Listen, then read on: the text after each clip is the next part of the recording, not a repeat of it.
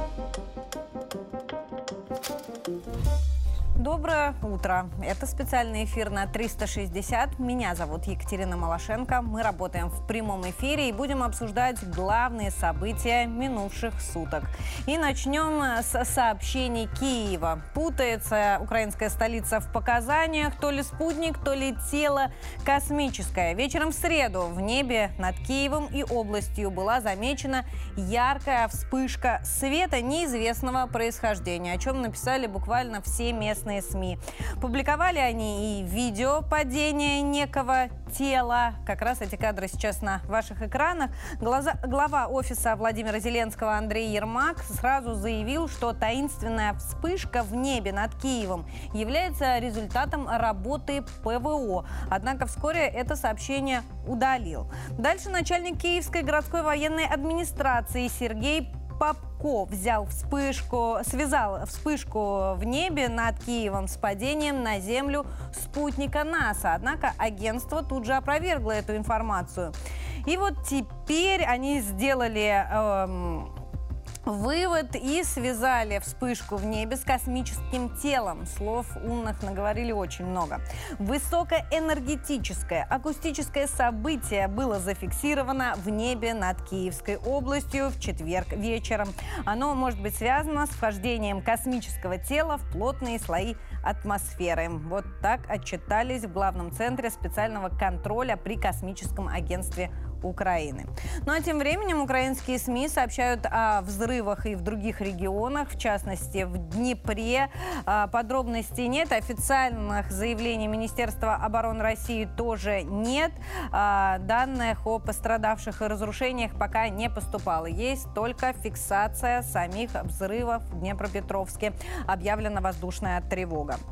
Так, давайте, друзья, смотреть, что происходит на линии соприкосновения. И начнем с Артемовска. А, откроем сразу карту. Вот так выглядит ситуация на сегодняшний день. Публикуют ее телеграм-канал военкора «Русской весны» и отмечают, что штурмовые отряды продвинулись э, дальше и прорвались к трассе О-0506. Это та самая дорога на Часов-Яр, которую так берегут вооруженные силы Украины. ВСУ пытались контратаковать, чтобы помешать нашим закрепиться в лесополосе, но неудачно. Бои идут также и западнее железной дороги. ВСУ удалось отбросить за железную дорогу, как отмечают военкоры с места. Что касается официальных данных Министерства обороны, они сообщили, что российские войска блокировали Артемовск с двух сторон, с северной и южной окраин. ВСУ также отступили из спорного. Это вот на данный момент информация по Артемовску.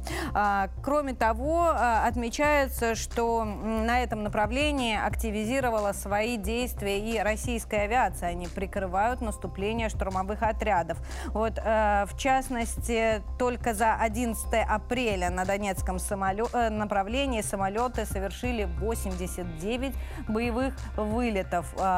Конкретно вот 17 апреля 20 22 раза наносили удары по украинским позициям. Но а, в целом отмечают активизацию действий российской авиации не только на Донецком направлении, но и вот а, в ЛНР, например. Смотрите, вот на этом снимке с космоса как раз и отмечено активность и работа нашей авиации. Они применяют э, новые боеприпасы, в том числе корректируемые бомбы, управляемые ракеты и э, планирующие бомбы. Это боеприпас, который бьет на дальность 40-60 километров. Э, и э, самолеты работают э, в тех зонах, где э, систем ПВО у Киева не так много. Они их берегут, понятное дело, зачастую прикрывают там наступление или э, какие-то большие склады, а вот линия фронта остается открытой. Если что-то и есть э, у э, военных Украины, то это ПЗРК, переносные зенитно-ракетные комплексы. Самолет летит выше и, соответственно, может их обойти. Э, вот, поэтому эффективность авиации, контроль неба позволяет нашим продвигаться вперед гораздо более успешно. А, а попытки попытки прорваться у Киева остаются безрезультатными. Но они, естественно, с этим не согласны. Вот буквально накануне Зеленский вновь бравировал э, всяко разное речами. Съездил господин президент э, на границу Украины с Белоруссией и Польшей. Там обсуждались разные вопросы, в том числе и Э, в том числе и укрепление границы. Но давайте вернемся к официальным данным нашего Министерства обороны. Посмотрим последнее заявление Игоря Коношенкова. На Купянском направлении ударами штурмовой и армейской авиации, огнем артиллерии и тяжелых огнеметных систем западной группировки войск поражены подразделения противника в районах населенных пунктов Новоселовская, Луганская Народной Республики, Котлеровка, Загоруйковка, Ивановка и Першотравневая Харьковской области. В районе населенного пункта Двуречное уничтожен склад боеприпасов 3-й танковой бригады Вооруженных сил Украины. Кроме того, в районах населенных пунктов Синьковка и Орлянская Харьковской области пресечены действия двух украинских диверсионно-разведывательных групп. За сутки на данном направлении уничтожено свыше 120 украинских военнослужащих, один танк, две боевые бронированные машины, два автомобиля, а также боевая машина РСЗО «Град». Ну и к Донецку. ВСУ снова стреляли по донецкой столице. На этот раз 7 снарядов, 155 миллиметров. А, каких-то сообщений конкретных о повреждениях на данный момент нет. Следим за развитием событий. Ну и наш корреспондент работает в Донецке. Свое утро она начала традиционно с оценки ситуации в городе. По обстановке в Донецке сегодня ночью начался мощный дождь и не прекращается до сих пор. Это, безусловно, сказывается на ходе проведения специальной военной операции. Бойцы сейчас сидят э, в окопах по колено в воде. Существуют и проблемы с логистикой. А, не всегда можно довести до наших военных гуманитарную помощь и боеприпасы. На дорогах распутиться, их, можно сказать, вообще размыло. Танки не проходят тоже туда, куда нужно. Дождь будет идти еще примерно дня два. А, что касается обстрелов, то в такую погоду их количество уменьшается. Сложно вести наступление из-за плохой видимости. Однако ВСУ накануне заявили, что свое масштабное контрнаступление они все-таки начинают. Точнее, уже начали. И заявил об этом не кто-нибудь, а Министерство обороны в лице заместителя министра Анны Маляр. Ну, давайте обратимся к ленте новостей. Э, она делала свое заявление в эфире телеканала «Рада» и сказала, что ВСУ уже ведут контрнаступление на Донбассе на четырех направлениях. Речь идет об Артемовском, Марьинском, Авдеевском и Лиманском. А, какие именно действия там проводят ВСУ, она не уточнила, кроме того, что вот про Артемовска сделала акцент, там идут активные штурмовые действия. Правда, по факту, как украинские, так и э, наши аналитики уточняют, что спорно ВСУ сдали. А, очень интересная у них интерпретация вообще эм, понятия контрнаступления. Ну, я напомню, что не так давно и глава СНБО господин Данилов тоже говорил, что каких-то волшебных дат э, ждать не нужно, и ВСУ наступают каждый день. Только получается, что наступая, они все время отступают. И, конечно, возникает вопрос, э, где тот предел, до которого ВСУ будут отступать. А, понятно, ответа на него пока нет нет, но, вероятно, до того момента, как Киеву дадут отмашку садиться за стол переговоров с Россией. Но э, это дела, что называется, будущих дней. А пока давайте к текущему моменту. И с нами на связи есть наш первый сегодняшний гость Роман Олегович Насонов, эксперт по безопасности, член Координационного совета Росгвардии, ветеран боевых действий, кавалер Ордена Мужества.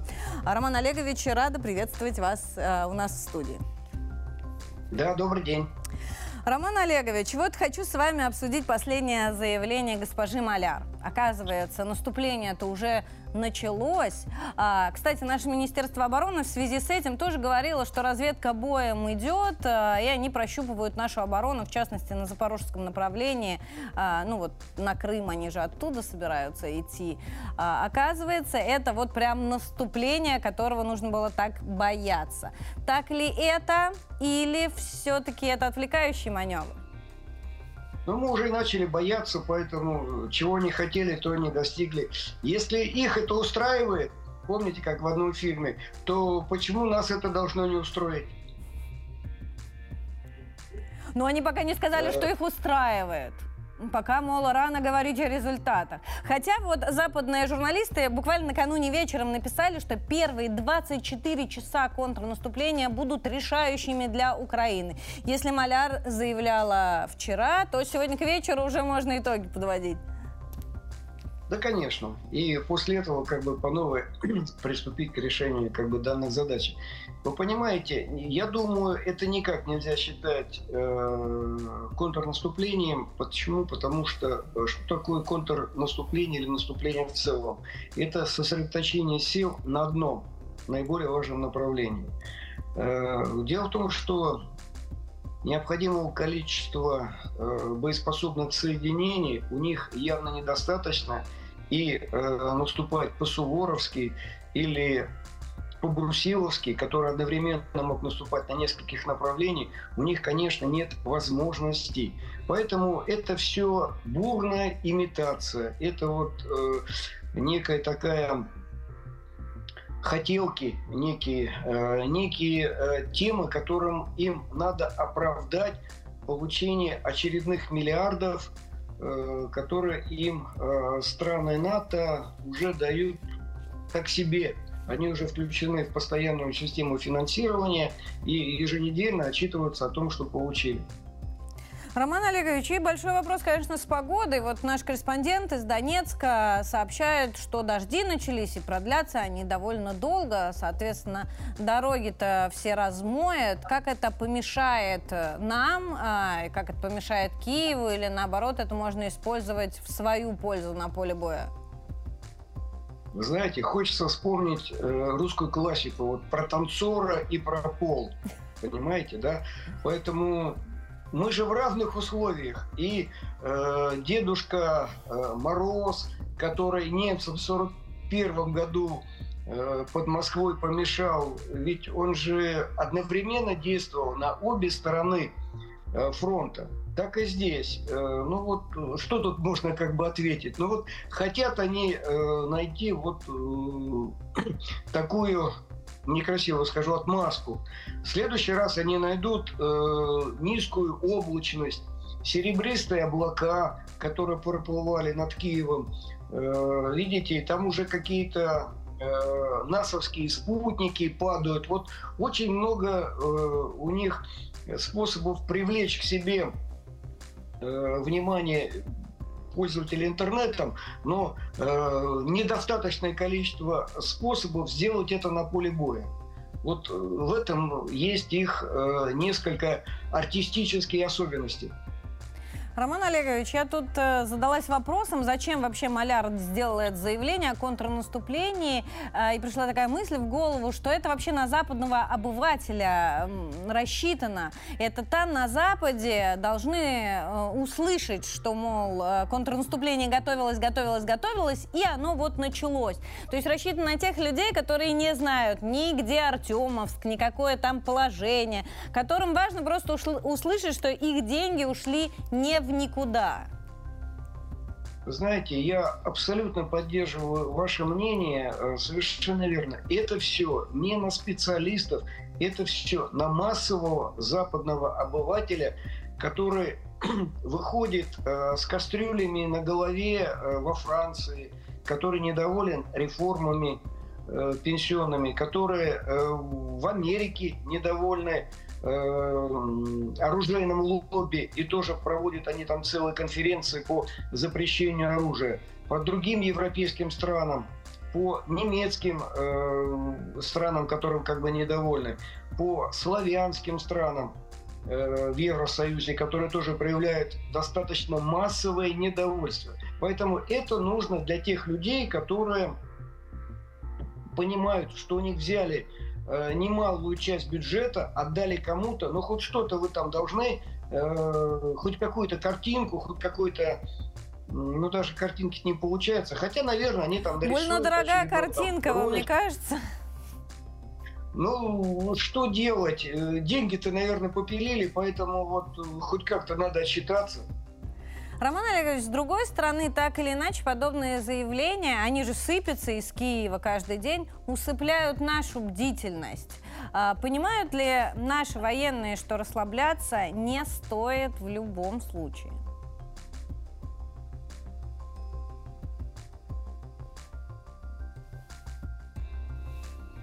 Так, вероятно, Роман Олегович перестал меня слышать, но уверена, что наши военные а, все понимают и следят за обстановкой. Вот та же поездка Путина в ЛНР тому прекрасное доказательство.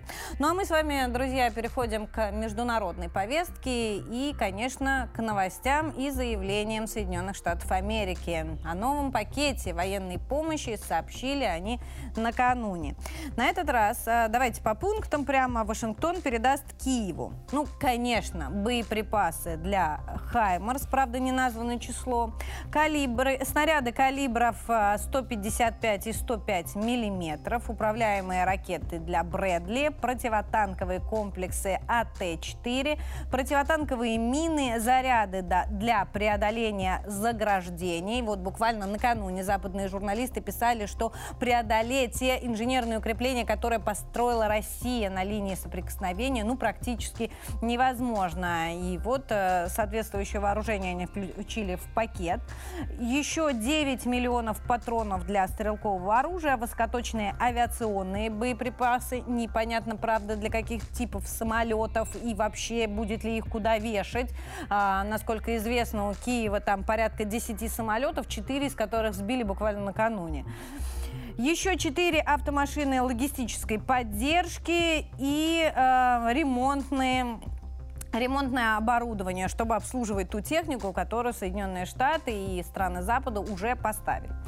А, Джо Байден уже дал распоряжение госсекретарю Энтони Блинкину выделить соответствующий объем средств. Правда, здесь важно это отметить, совершенно обошли стороной вопрос, когда же эти боеприпасы будут поставлены непосредственно на линию соприкосновений. И откуда они? Будут они производиться специально для Украины, как вы понимаете, это время, либо будут доставаться из каких-то НЗ, как э, часто мы говорим в России.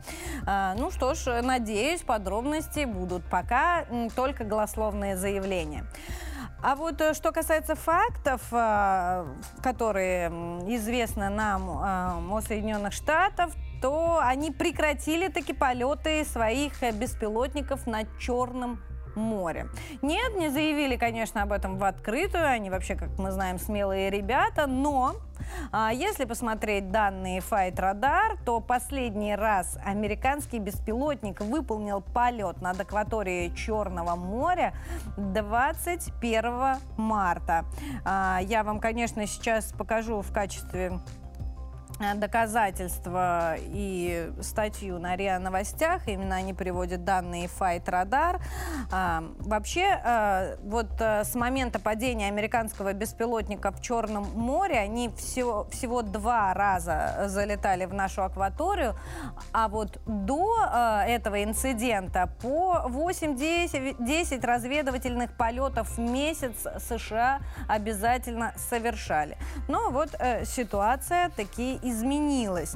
Правда, это будет так дальше или временное какое-то послабление, так скажем, а, неизвестно.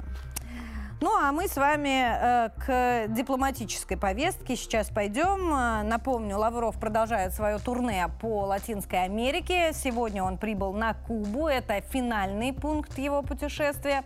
Э, напомню, накануне э, пригласил главу МИД э, Никарагуа в России. Приглашение от Путина получили также лидеры Бразилии и Венесуэлы.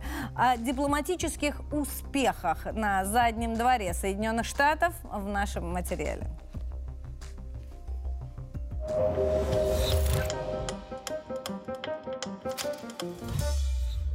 Финальная точка дипломатического турне. Сергей Лавров прибыл на Кубу с официальным визитом. С понедельника это уже четвертое государство в списке поездок главы российского МИДа по странам Латинской Америки и Карибского бассейна.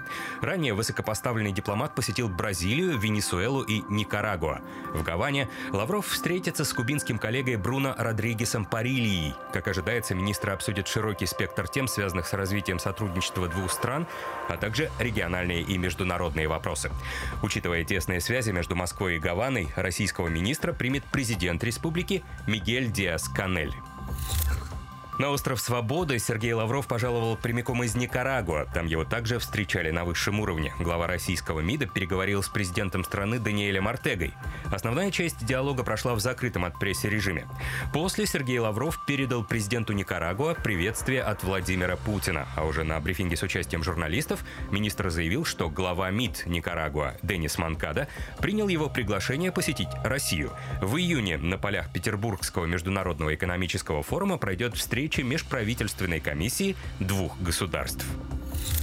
Сергей Лавров отправился в турне по странам Латинской Америки и Карибского бассейна в понедельник. За это время он посетил несколько дружественных нам стран.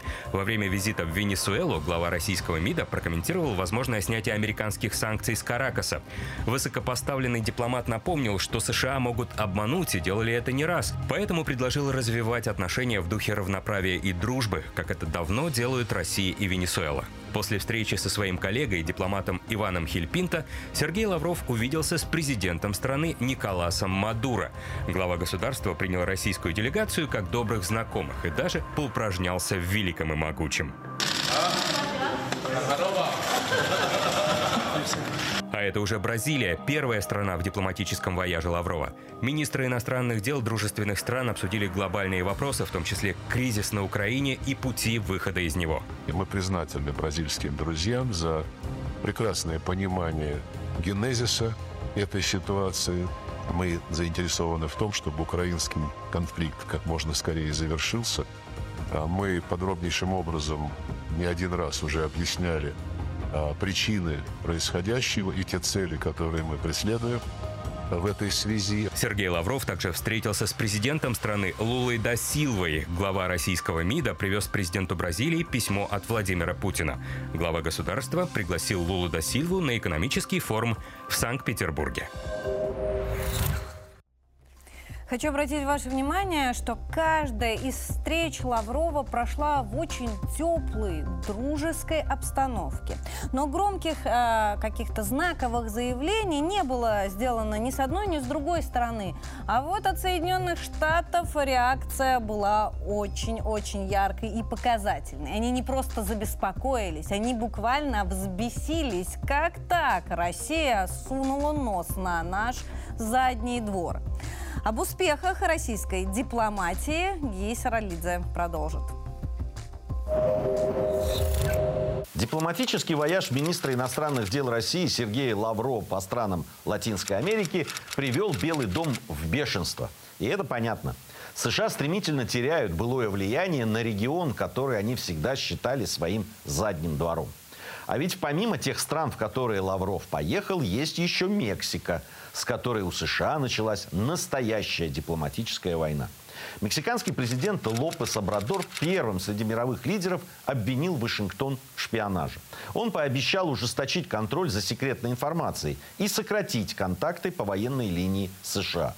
Также в США негативно воспринимают политику Лопеса Абрадора по усилению роли вооруженных сил для борьбы с преступными бандами и наркокартелями. Отношения США и Мексики уже находятся в кризисе. Лопес Абрадор планирует ввести запрет на импорт генно-модифицированной пшеницы из США, то есть 90% от всего американского зерна. Это в Вашингтоне оценивают как катастрофу для американских фермеров. И обещают судиться с Мексикой, что может похоронить договоренности о свободной торговле в Северной Америке. Недавно власти Мексики национализировали порт, принадлежащий американской компании. Теперь через него завозят стройматериалы из Кубы для строительства новой железной дороги в Мексике. Американцы же этому всячески противились и в итоге лишились порта. Лопеза Абрадора все чаще сравнивают с Уго Чавесом, который превращает Мексику в новую Венесуэлу, только теперь у самых границ США. Мексика при нем стала в большей степени ориентироваться на сотрудничество с Китаем и Россией. И судя по заоблачным рейтингам президента Мексики, в 72% эти антиамериканские выпады становятся очень популярными среди населения 130-миллионной страны. Друзья, мы продолжаем. Напомню, работаем в прямом эфире, работаем вместе с вами, а значит, слово пора передать аппаратный, чтобы почитать ваши комментарии. Да, Катя, спасибо и привет. Расскажу о международных новостях. Первая новость будет из ВКонтакте. В Стамбуле днем резко наступила ночь. На днях турецкую столицу накрыло гигантским 10-километровым облаком после сильного ливня. На 7 минут город погрузился в непроглядную темноту. Метеорологи сообщили, что шельфовые тучи бывают столь густыми и плотными, что через них не могут проникнуть лучи солнца. Выглядит по-настоящему зловеще.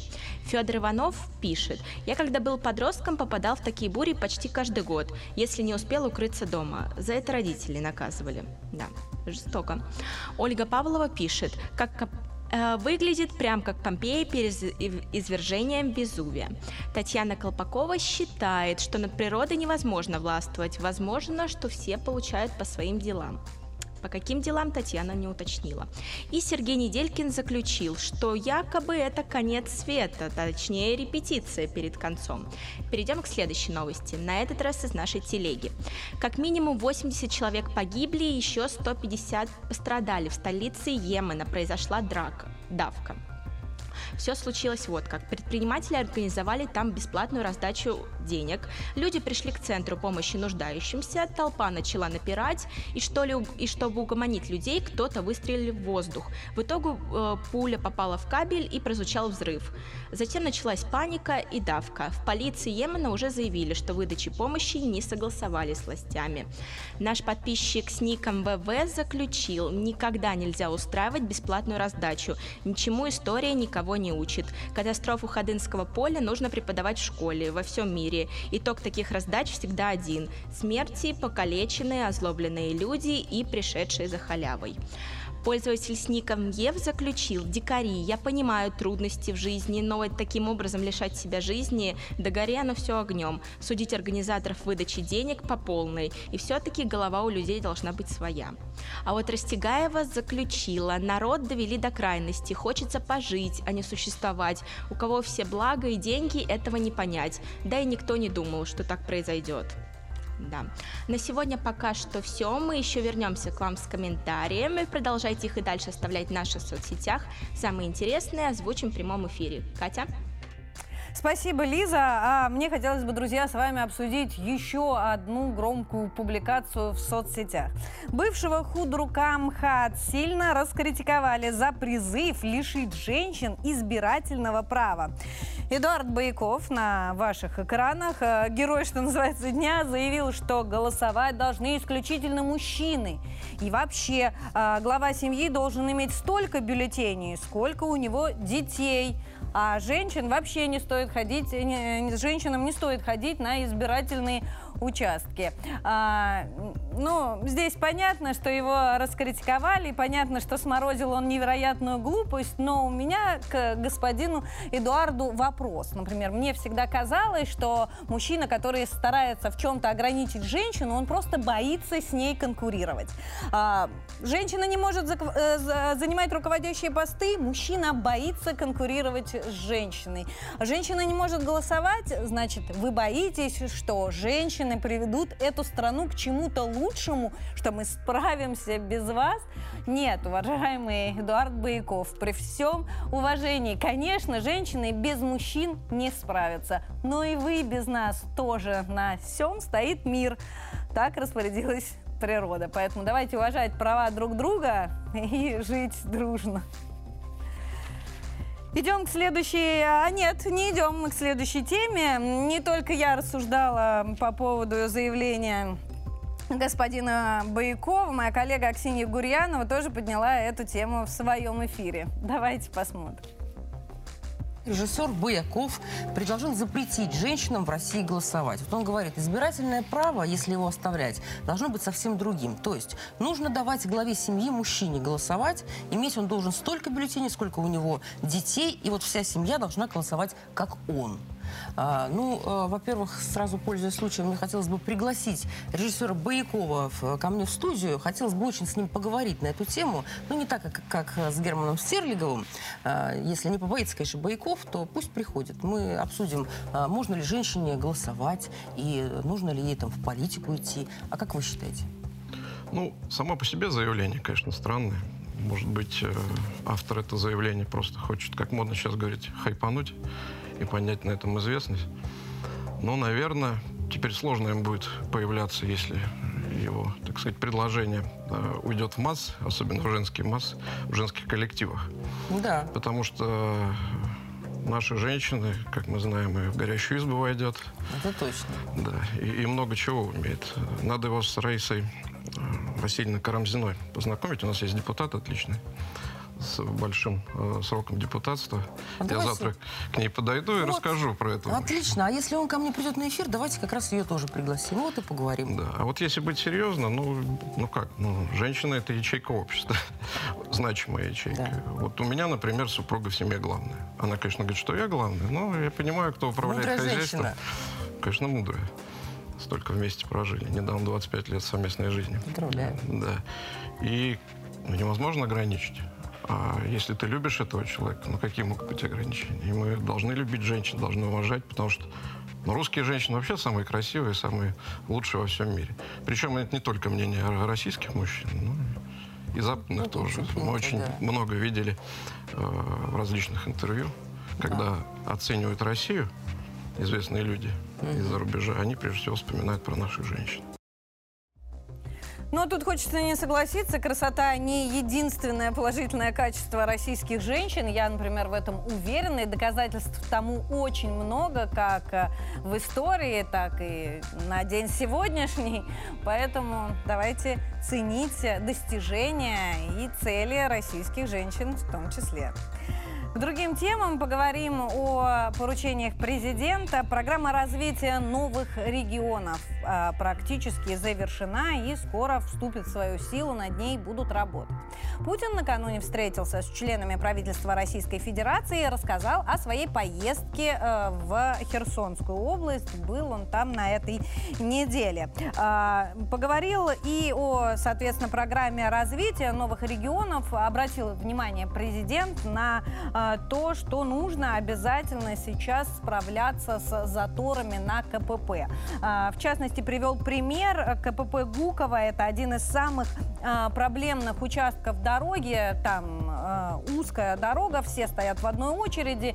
И грузовики с гуманитаркой, и военные, и легковушки, и льготники. И поэтому а, проехать КПП занимает очень большое количество времени. Соответственно, Марат Хуснулин получил четкое указание, что нужно делать, заняться дорогами в том числе. Но а, программа развития новых регионов, конечно, включает множество направлений, а, не только дороги, экономику нужно восстанавливать, вкладывать, соответственно, в регионы и нести ответственность. Ответственность федеральных органов власти в данном случае Путин ужесточил. А, И просил обратить внимание, конечно, на вопросы безопасности.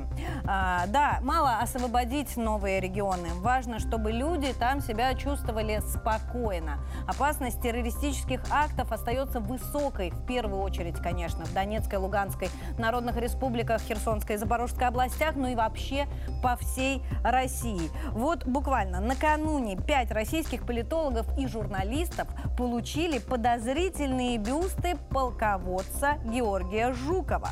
Они как раз похожи на тот, в котором находилась взрывчатка на встрече с Владленом Татарским в результате взрыва тогда военкор погиб. Сейчас полиция проводит проверку. Уже известно, что содержимое статуэток угрозы для жизни и здоровья граждан не представляет, а, но тем не менее а, этот факт очень привлек внимание.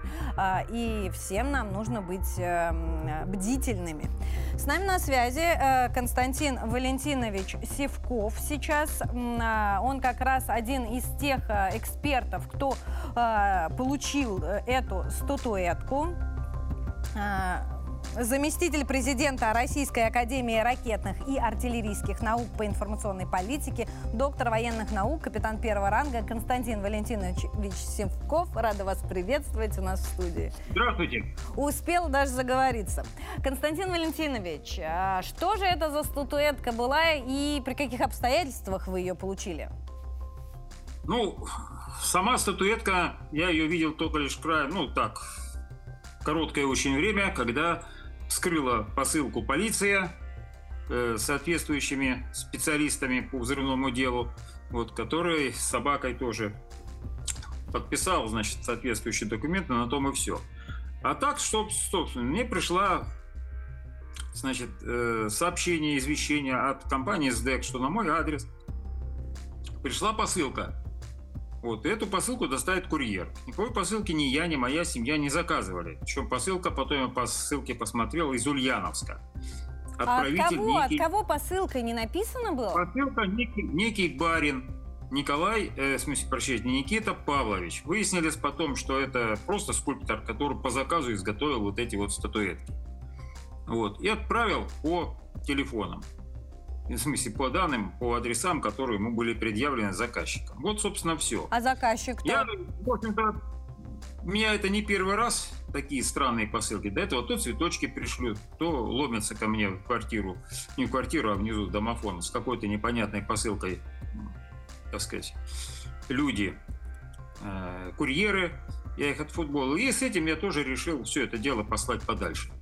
То есть я перевел э, доставку курьером на э, то, чтобы забирать эту посылку из, значит, самовывозом из пункта выдачи.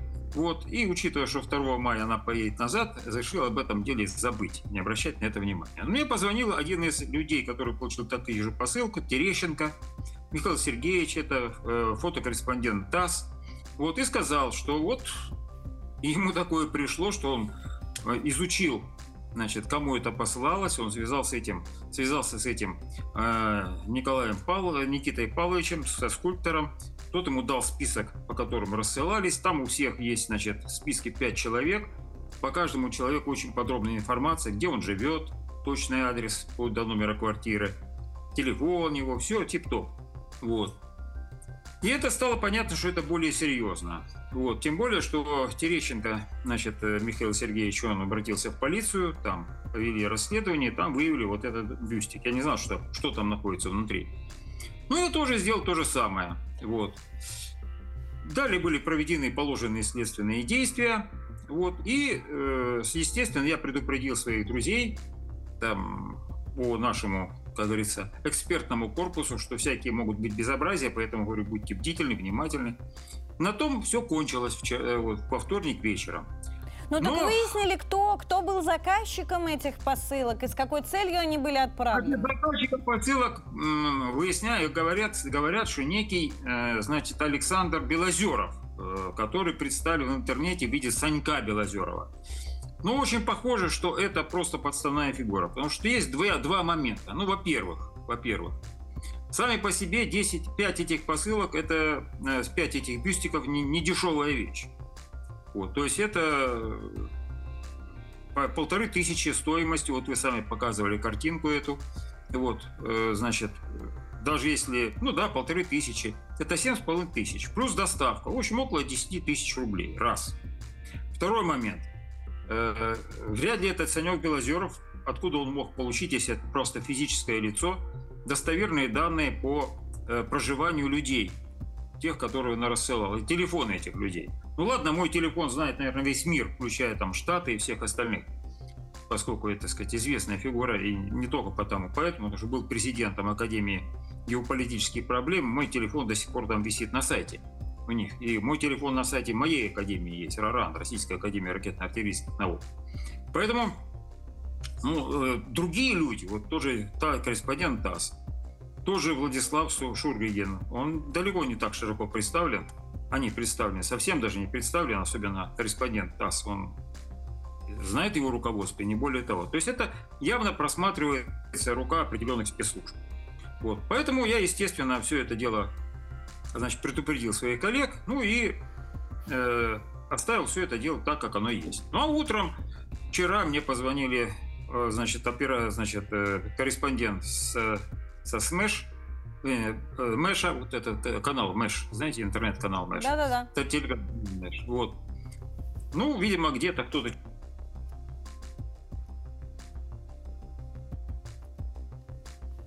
разъяснить по существу вопроса, краткие, что можно было дать в пределах, так сказать, учитывая тайну следствия. Вот. Ну и дальше понеслась душа в рай. Вчера у меня было столько звонков, что ой-ой-ой, на эту тему. Вот. вот, собственно, такая история. Что, с моей точки зрения, явно просматривается, что это дело спецслужб, потому что просто не могли просто обалдуй вот этой информацией обладать. Во-вторых... Зачем? Это Зачем значит... это делать? Напугать? Намекнуть на что-то? Делается это однозначно, как черная метка предупреждения, причем не только на вот нашей пятерке, это всему репортерскому сообществу, всему журналистскому сообществу, всему э, экспертному сообществу, не, не только меня касается.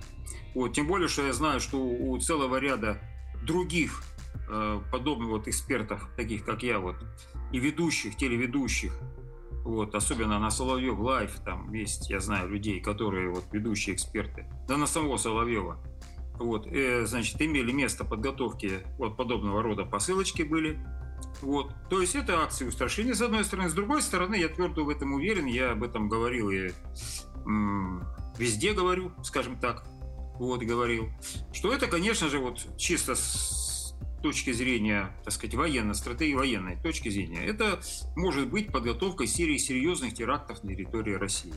Подчеркиваю, серии, когда не один теракт, вот взорвали там Дашу, светлая память Дугину, или, скажем, светлая память Владлена Татарского.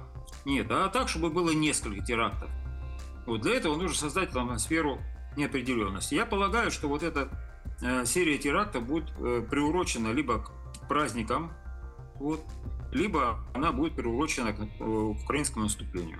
Мы часто говорим о том, что нужно сохранять бдительность. Э, вы, как человек, неоднократно получавший угрозы, дайте советы, как себя вести. Вот, в частности, там, с посылками, с угрозами, с цветами, с СМС, которые нам всем приходят. Ну, что здесь можно сказать? Надо четко выполнять законы и рекомендации э, правоохранительных органов. Если вы получаете посылку и не заказывали, значит сразу надо понимать, что это может быть э, что-то нехорошее. В этом случае надо первое, что сделать, перевести эту посылку, если там предусмотрена посылка через курьера на доставку э, по самовывозу и э, звонить в полицию и да, делать, писать заявление в полицию. Если это курьер прибыл с неизвестной посылкой, значит э, если есть возможность, то уточнить, откуда, на что это за посылка. Вот, если такой возможности нет, курьер это не говорит, значит, просто отправить его в своясь. Вот. Но ни в коем случае посылки, которые неизвестно от кого, не брать. Спасибо. Далее, что могу сказать. А, Для еще... таких людей, которые более-менее известны, не лениться. Прежде чем садиться в машину, посмотреть, ну, кто как может. Кто-то зеркальцем, а кто-то, извините меня, оставлено чистать на коленке и заглянуть под машину э, небольшая пятнышко грязи на брюках или если у вас есть там салфеточка, упражнение, вот, незначительная цена за то, чтобы остаться жить, если вдруг там имелся заряд с. Спасибо вам большое за ваше мнение и за такой обстоятельный рассказ. С нами на связи Константин Валентинович Севков, заместитель президента Российской Академии ракетных и артиллерийских наук по информационной политике, доктор военных наук, капитан первого ранга. А мы с вами продолжим тему расследований. Экс-замминистра культуры России Ольгу Ерилову заключили в СИЗО до 16 июня. Об этом сообщают сегодня РИА Новости. Ее подозревают в соучастии в махинациях с пушкинскими картами. Все подробности к этой минуте в нашем материале. А, Так, э, подробности расскажу. Э, значит, по версии правоохранителей Виктора Якубов, Эмиль Гурбанов и Илья Сафонов похитили более 200 миллионов рублей. Использовали они фиктивные пушкинские карты, организовали массовое приобретение билетов, но мероприятий не проводили. Деньги, соответственно, присвоили. Таким образом, обвели вокруг пальца и э, Почта Банк. Так, злоумышленники обманули работников, э, соответственно, и фигурантов сейчас взяли под стражу. Ольга Ерилова заняла должность замминистра в 2018 году, но покинула ее по собственному желанию осенью прошлого года. Вот сейчас она в СИЗО. Следим за развитием этой истории вместе с вами. А, также накануне задержали и экс-совладельца сетей кофе хауса и азбука вкуса Кирилла Якубовского. А, кадры с ним сейчас на ваших экранах. Но уже по другому делу. И бизнесмена обвиняют в мошенничестве в особо крупном размере. Кроме того, Следственный комитет начал проверку обстоятельств нападения собак на детей в эм, разных городах, в том числе и в Выборге. Это последний случай. Инцидент произошел в селе Волочаевка. Мать с дочерью приехали отдыхать в поселок. Они там сняли домик. Познакомились с хозяйкой. Э, та показала своих щенков Алабая. Сказала девочке, что щенки безобидные, с ними можно поиграть и погладить их. А потом хозяйка отошла, девочка наклонилась к собакам, а они на нее набросились. А у ребенка повреждены ноги, живот, спина. А девочка находится в больнице, некоторые укусы пришлось зашивать врачам. К счастью, жизни ребенка ничего не угрожает. Но очень интересная реакция хозяйки. Она, соответственно, отказалась признавать свою вину. Ну, мать написала заявление в полицию, как вы понимаете, чтобы получить получить компенсацию морального ущерба, а вот хозяйка утверждает, что всю необходимую помощь она уже оказала, потому что, ну, отвезла таки ребенка в больницу. Значит, все шито-крыто. А, но, знаете, это, как а, мы уже с вами вот следим вместе за развитием а, событий, не последняя и не первая история о нападении собак. Мы собрали последние в один материал. Давайте смотреть.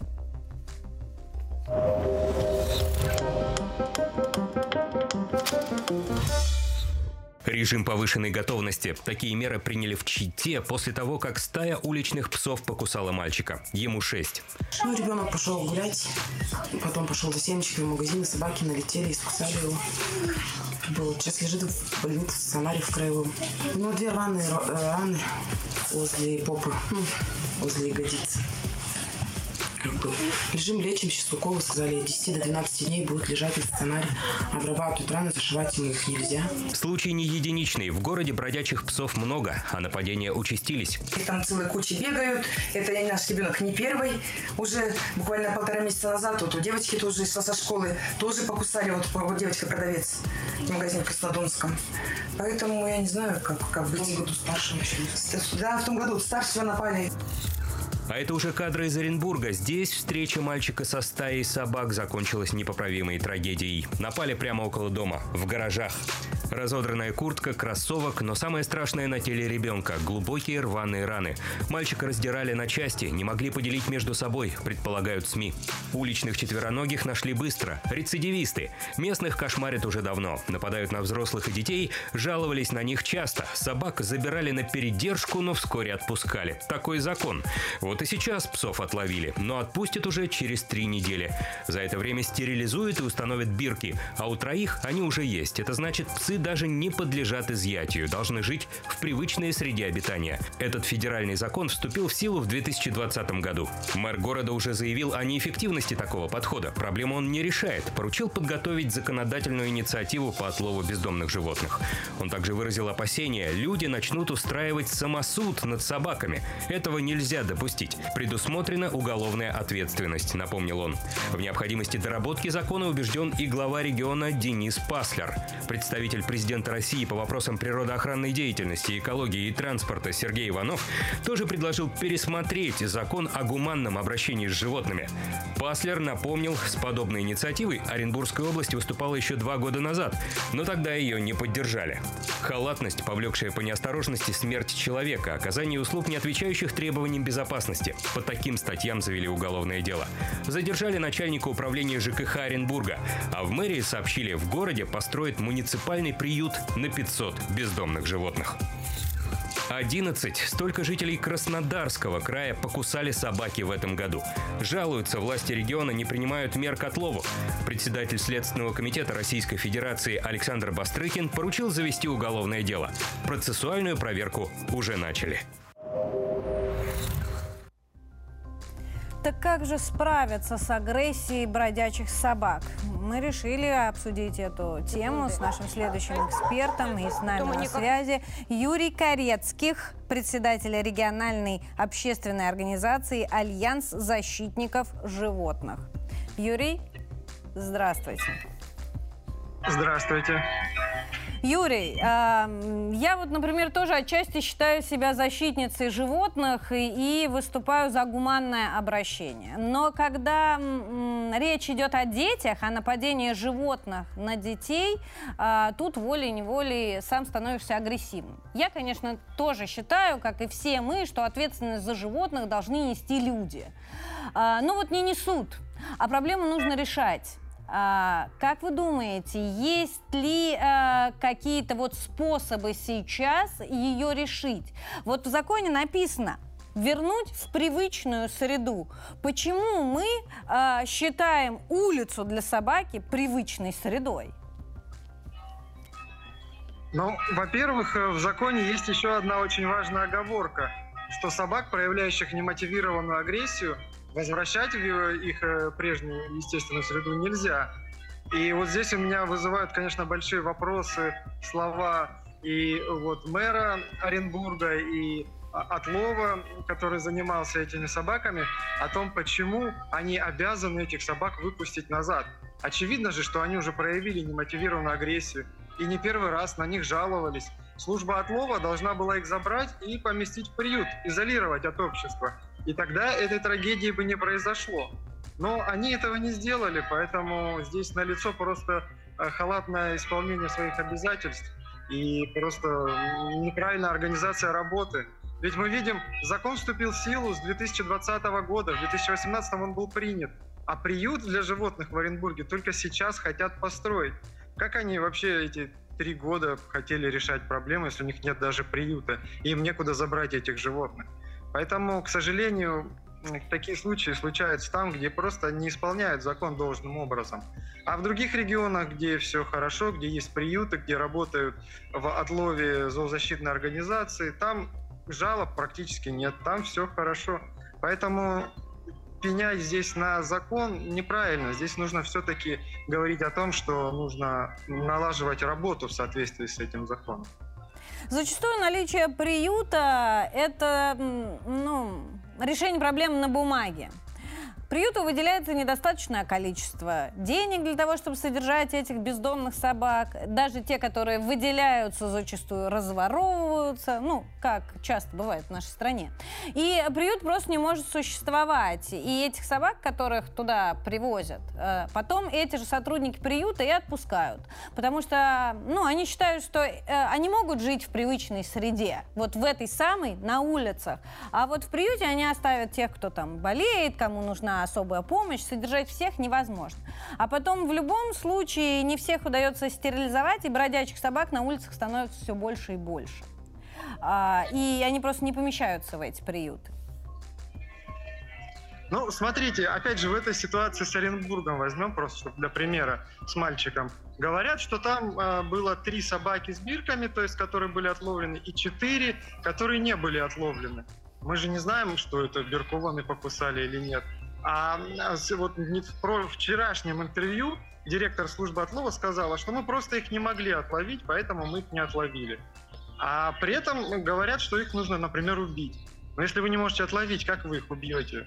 Тут же вопрос не в том, что нужно там убить э, собак, а в том, что просто их нужно поймать. И если э, службы отлова не могут это делать, ну, возможно, им нужно пройти какие-то курсы э, подготовки, потому что я знаю очень многие организации, которые выезжают, забирают собак, тем более, если жалобы шли месяцами. За это время можно было их спокойно отловить, поймать, есть специальные приспособления. Поэтому э, убийство не решит, убийство животных проблему не решит, потому что э, если бы если бы сейчас у нас в городах бегали все собаки с бирками и они бы нападали и кусали людей, тогда можно было бы что-то говорить. А когда у нас половина и даже большая часть просто не были отловлены, то здесь хоть все равно бы до них даже отлов с убийством не добрался. Все-таки нужно смотреть на корень проблемы, а он в том, что вот не везде хотят заниматься правильно отловом и не, не всерьез воспринимают эту сферу. А когда происходит трагедия, то начинаются уже э, такие разговоры, эмоциональное нагнетание, раздувание ее, и пытаются вину-то всю э, на собак э, спустить, вместо того, чтобы э, честно признать, да, мы не справились, да, мы сделали недостаточно, да, мы не построили приют, да, мы не отловили этих собак, на которых жаловались. Вот, Я с кажется, вами вот здесь вот... согласна на сто процентов, что ответственность должна лежать на людях.